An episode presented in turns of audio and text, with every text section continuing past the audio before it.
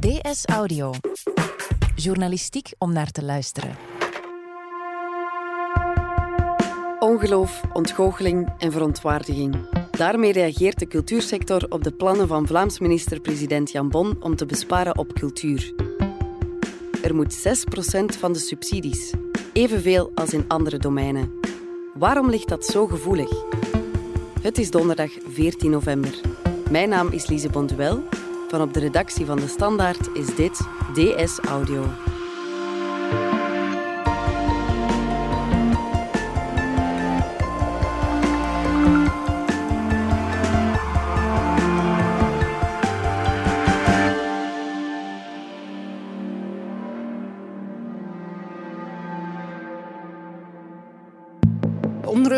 Verontwaardiging in de, De cultuursector reageert zwaar ontgoocheld. Nu bekend is hoeveel de Vlaamse Vlaams regering minister-president Jan Bon gaat het besparen op in de subsidies voor cultuur. Geert Vels, jij bent cultuurredacteur bij de krant en de sector die jij volgt, de cultuursector, ja, die staat op zijn kop. Wat is er aan de hand? Dit weekend is er een, eh, een document gelekt. Het was het document van de begrotingsopmaak, waar we wel van wisten dat het ging komen, maar, Ja. maar niet dat het zo vroeg zou komen.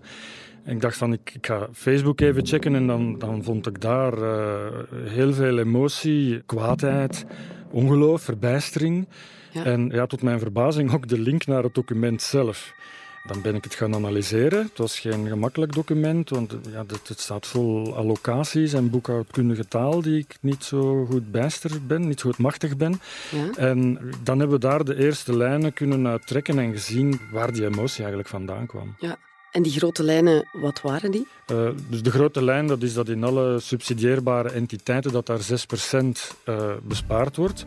Ja. En dus ook binnen het cultuurbudget. Uh, alle Vlaamse cultuurinstellingen die subsidies krijgen, uh, daar wordt 6% uh, bespaard. Dat is de grote algemene stelregel. Behalve voor een aantal waar uh, die wegkomen met een gunsttarief van maar 3%. En ook een aantal huizen die, die erop vooruit gaan en die een, een financiële injectie krijgen en die versterkt worden. Ja, sommige huizen worden dus versterkt, daar komen we straks op terug. Maar het gaat dus over 6 procent. Plak daar eens een bedrag op. Over hoeveel geld gaat het dan? In de praktijk gaat dat uh, neerkomen netto op uh, 10 miljoen euro. Hè. Maar als je, als je kijkt wat de besparingen zijn, dan wordt er bij de kunstenorganisaties 6,5 miljoen weggehaald. Uh -huh. Bij de socioculturele wordt er 4 weggehaald. En dan heb je ook nog eens 5 uh, miljoen die weggehaald wordt bij de projectenpot. Maar daar staat dan tegenover dat er dan weer terug wat nieuw, vers geld in het systeem geïnjecteerd wordt. En netto landt het dan op een, op een verlies van 10 miljoen dat uit het budget gehaald wordt. Ja. En die projectenpot, uh, wat is dat juist? Uh, ja, dat is een uh, totaalpot voor ja, kunstenaars van verschillende pluimage, ook organisaties van verschillende grootte. Er zijn beginners bij, er zijn ook organisaties bij die, die geen grote structuur willen opzetten en die verkiezen om het allemaal in kleinere structuren te doen en mm -hmm. Met kleinere bedragen ook te werken.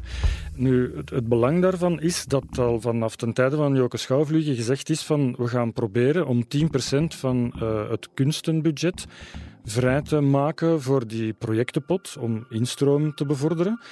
En we zijn daar nog nooit geraakt. En momenteel is het zelfs zo pijnlijk dat uh, er voor één bepaalde ronde dat er meer dan 600 uh, aanvragers zijn. En dat je merkt dat er amper 17% van uh, gehonoreerd geraakt. En net die pot wordt nu het zwaarst aangepakt van allemaal, wordt 5 miljoen uitgehaald. Dat is een korting van, van 60%. Dat is werkelijk draconisch en dat is nergens elders vertoond. Ja, je zegt dat is nergens vertoond. En je schreef ook in de krant: het was de knip die weinigen voelden komen. Was jij verrast? Wel, van die projectenpot alleszins wel, hè, omdat het is werkelijk een draconische besparing. Ja. Voor de rest wisten we wel, dat had de regering trouwens aangekondigd, dat er een generieke besparing zat aan te komen op alle subsidieerbare entiteiten, maar we wisten nog niet hoe de verhoudingen zouden liggen. Dus mm -hmm. in het algemene cultuurbudget heb je verschillende onderdelen, zoals bijvoorbeeld de kunstenorganisaties of de socioculturele organisaties, maar je hebt daar ook kunst en erfgoed, dat zijn de musea en de archieven. Dus we wisten niet hoe de verhoudingen zouden liggen. En uiteindelijk was ik toch wel verrast door te zien dat de grootste besparingen van generieke besparingen van 6%, dat die vooral ten koste kwamen van de kunstenorganisaties en van de socioculturele organisaties. Ja. Waarom vond je dat zo verrassend? Omdat uh, die uh, kunstenorganisaties en die uh, socioculturele organisaties, dat die vijf jaar geleden bij de start van de vorige Vlaamse regering eigenlijk eenzelfde treatment hebben gekregen. Dan is de kaasgaaf ook al eens in volle hevigheid gepasseerd. Ja. Toen ging het gemiddeld om, om een besparing van 5%, maar er zaten ook uitschieters bij van 7% en half. Nadien zijn er dan ook nog verschillende indexaanpassingen die voorzien waren niet doorgevoerd. Dus de organisaties zaten al redelijk krap. En uh, het verbaasde me daarom dat ze dan nu nog eens het gelag moesten betalen. Hm, maar wat betekent dat nu concreet? Dat betekent concreet dat uh, al die uh, organisaties in allerijl hun financiën terug op orde moeten proberen te krijgen. ze hebben allemaal berekend hoeveel besparingen dat dan voor hen zijn. Apropos, in het meeste deel van de gevallen gaat dat niet op 6% eh, komen, maar gaat dat op 7% komen, want er mhm. wordt ook nog eens een indexaanpassing overgeslagen. Dus met andere woorden, men probeert nu in alle rijl, want de werking gaat over zeven weken al in, te zoeken waar men verder nog kan snijden en waar men verder eventueel nog aanvullende financiering kan vinden. Maar dan blijkt dat de meesten zeggen aanvullende financiering op die korte tijd, dit is echt te kort dag. Mhm. Bovendien is het ook heel moeilijk om te snijden, omdat de programma's al allemaal minstens tot voor de zomer vastliggen. Mhm. Dus die contracten die kan je niet zomaar gaan ontbinden. En door de vorige uh, kaasgaaf die gepasseerd is, is er al heel sterk bespaard op de overhead. Dus ook daar valt niet veel meer te rapen.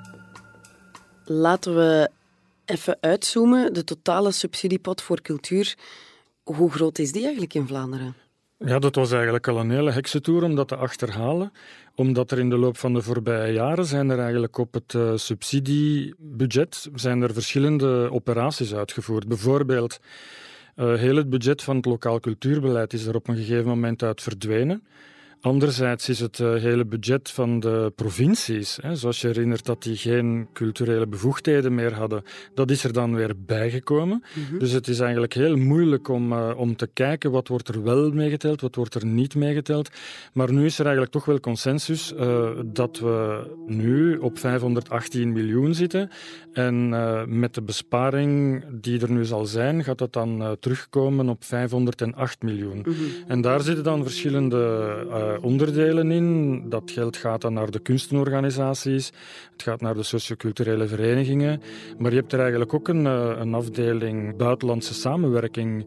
Eh, buitenlandse kredieten heb je daar ook in zitten. Je hebt er ook de musea en de archieven in zitten. Dus het gaat naar een hele grote waaier van organisaties. Ja. Dus als je het dan nu verder in uh, verhouding brengt met de volledige Vlaamse begroting, dan wil dat zeggen dat dat cultuurbudget zakt van 1,12 naar 1,11 procent. Maar als je het zo bekijkt, ja, dan lijkt de hele besparing niet zo'n big deal, toch? Die uh, terugloop van 1,12 naar 1,11. In zijn totaal lijkt dat inderdaad niet zoveel. Het cultuurbudget loopt 10 miljoen terug, maar het is vooral binnen de kunstenorganisaties en de socioculturele organisaties dat men echt uh, de volledige klap uh, voelt. En daar gaat het echt wel pijn doen. Ja, de sector is dan ook heel aangeslagen. In een commentaar van de krant stond: geen enkele sector is zo licht geraakt over subsidies als de cultuursector. Is dat echt zo of uh, hoe komt dat? Het is inderdaad zo dat de mensen van de kunsten, hè, dat, uh, dat die het meest van zich altijd laten horen. Hè, want nu is het ook, uh, alle subsidieerbare entiteiten worden getroffen door de 6%. Maar het is wel vooral uh, de kunstensector die van zich laat horen. En ik denk dat dat in de eerste plek te wijten is aan het feit dat dat mondige en kritische mensen zijn die, die zich uitspreken en die ook de weg naar de media wil vinden. Mm Maar ik denk ook ten tweede dat zij zo kwaad zijn omdat dat uh, cultuurbudget in de totaliteit van de Vlaamse begroting zo klein is. En ja, ik hoor nu toch wel regelmatig zeggen, men gaat het geld zoeken waar het niet is. Mhm. Als je nu eens echt een goede, stevige, structurele knip wil doen, dan is het niet daar dat je de grote bedragen kunt gaan vinden. Nee. En ik denk dat er nog een derde reden is waarom ze zo kwaad zijn. En dat is dat ons eh, subsidiesysteem, dat dat eigenlijk een heel fijnmazig systeem is waarbij de verschillende elementen goed op elkaar afgesteld zijn. Uh, ik bedoel daarmee dat je individuele kunstenaars hebt of, of kleine organisaties die met uh, een projectsubsidie, een, een, een, rugzakje proviant, zeg maar, hè, zich komen aanbieden met een soort van bruidschat hè, bij, bij een grote organisatie en samen krijgen ze die productie dan wel gemaakt. Ja. Daar zit eigenlijk ook in dat systeem nog het lokale cultuurbeleid, heel het systeem van cultuurcentra die afnemers zijn van die productie. En als je, als je daar nu gaat op knippen en je gaat zagen aan de pijlers van dat systeem, dan bestaat de vrees dat heel dat uh, mooi op elkaar afgestelde mechanisme, dat dat wel eens totaal in elkaar zou kunnen klappen. Ja, dat is lokaal, maar er wordt ook gevreesd dat het onze internationale uitstraling pijn zal doen. Is die vrees terecht? Ja, wat de, wat de grote en prestigieuze producties betreft, denk ik dat deze maatregel die internationale werking vrijwaart. Dat is eigenlijk net de bedoeling van, van deze regering, dat ze naar excellentie wil gaan en naar internationale uitstraling wil gaan. En daarom moeten die grote instellingen minder besparen. Mhm. Maar uh, het is echt uh, lang niet meer alleen uh, zijn het de grote huizen die het internationale circuit bewandelen. We hebben tegenwoordig ook heel veel jonge makers en kleinere organisaties die heel goed de weg gevonden hebben naar dat internationale festivalcircuit dat heel sterk is. Ik sprak zo bijvoorbeeld met de mensen van Ontroerend Goed. Die spelen 250 voorstellingen per jaar, waarvan een heel groot deel in het buitenland. En zij zeggen ook, die 6% die raakt ons hart, want uh, we kunnen wel gaan proberen te besparen, maar we lopen daar het risico. Ons product moet artistiek op een voldoende hoog niveau zijn om onze positie in die internationale festivals te kunnen blijven vrijwaren. Dus het zou wel eens kunnen dat die maatregel hier contraproductief is voor wat deze regering beoogt. Ja. Tot nu toe hebben we gefocust op de besparingen, maar er zijn ook instellingen die extra geld krijgen. Over welke instellingen gaat het dan? Ja, het gaat over een paar losse instellingen, maar er zijn er ook een paar die je kunt groeperen. Het Vlaams Audiovisueel Fonds en Literatuur Vlaanderen, die, die gaan er allebei op vooruit, omdat zij zelf ook een, een hele grote sector, respectievelijk audiovisueel en, en uh, letterkunde, bedienen. Dus dat valt te rechtvaardigen om die sterk te maken. Ja. Het rare is daar ook weer dat in het regeerakkoord staat dat dat is om de Vlaamse identiteit te versterken. Dus Mm. het, er ligt toch al wel een zekere claim op dat geld. Een ander pakketje dat je kunt isoleren, dat zijn de Limburgse instellingen. Wat eigenlijk al een bekommernis was ten tijde van de vorige cultuurminister Sven Gats. Hè, omdat Limburg toen heel zwak uit de subsidieronde gekomen was, dat men het idee had, hier moeten we wel een beetje bijwerken. Wie zijn dat geworden? Z33, een kunstenhuis dat vooral in de hedendaagse experimentele kunst zit, maar ook uh, Aldenbiezen en Bokrijk. Dan uh, een, een, heel groot pakket, dat is het uh, pakket voor kunsten en erfgoed, dus zijn de, de musea en de archieven. Als impuls gaan die erop vooruit met 2 miljoen. Dat, dat wordt dan nog wel hier en daar afgezwakt. Er gaan dan ook weer de nodige kortingen af. En daar was het idee ook weer van tijdens de vorige legislatuur. Er is een historische achterstand voor die musea en de archieven. Die krijgen er ook al maar taken bij. Dus we moeten daar echt wel een, een, een versnelling gaan bijsteken. En die inspanning die wordt ook nu verder gezet. Maar daar is ook weer het gekke in het regeerakkoord, dat er niet gezegd wordt van we doen dat omdat er een achterstand is die wij willen bijbenen. Ja. Maar daar wordt ook gezegd, de musea zijn de behoeders van ons verleden en zij vertellen het verhaal van hoe onze Vlaamse identiteit tot stand gekomen is. Dus die saus van de Vlaamse identiteit die ligt er hier en daar toch wel een beetje op. Dat identitaire discours in de kunstensector, hoe zal dat vallen, denk je? Ja, dat is nog een beetje koffiedik kijken. Uh, op dit moment zijn er nog weinig instellingen die zich daarover uitspreken. Maar ik kan me inbeelden dat niet iedereen uh, gediend is met dat cachet of, of niet graag uh, voor die kar gespannen wordt. Nee. Zijn er nog andere accenten naast ja, dat identitaire discours dan die je kan opmerken? Ja, er zijn er een paar. Dus als je het regeerakkoord daarbij neemt, dan, dan kun je die daarin terugvinden. Een aantal daarvan hebben we trouwens al genoemd. Bijvoorbeeld de, sterke, de grote instellingen nog versterken, hè, zodanig dat dat echt uh, vuurtorens worden en, en met veel uitstraling.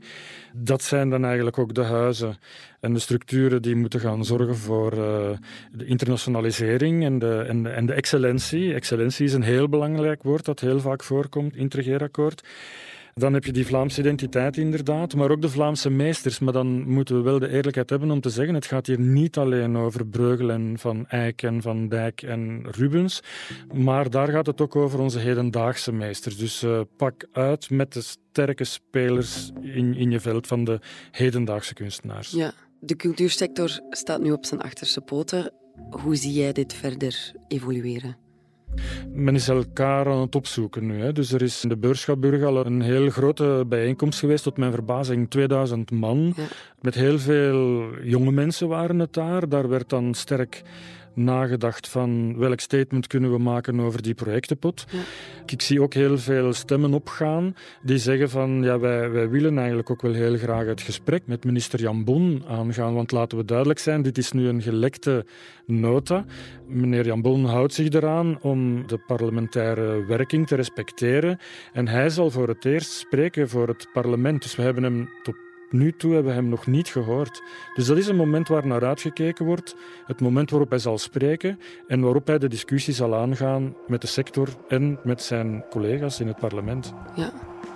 Bedankt, Geert Zels. Met plezier. Dit was DS Audio.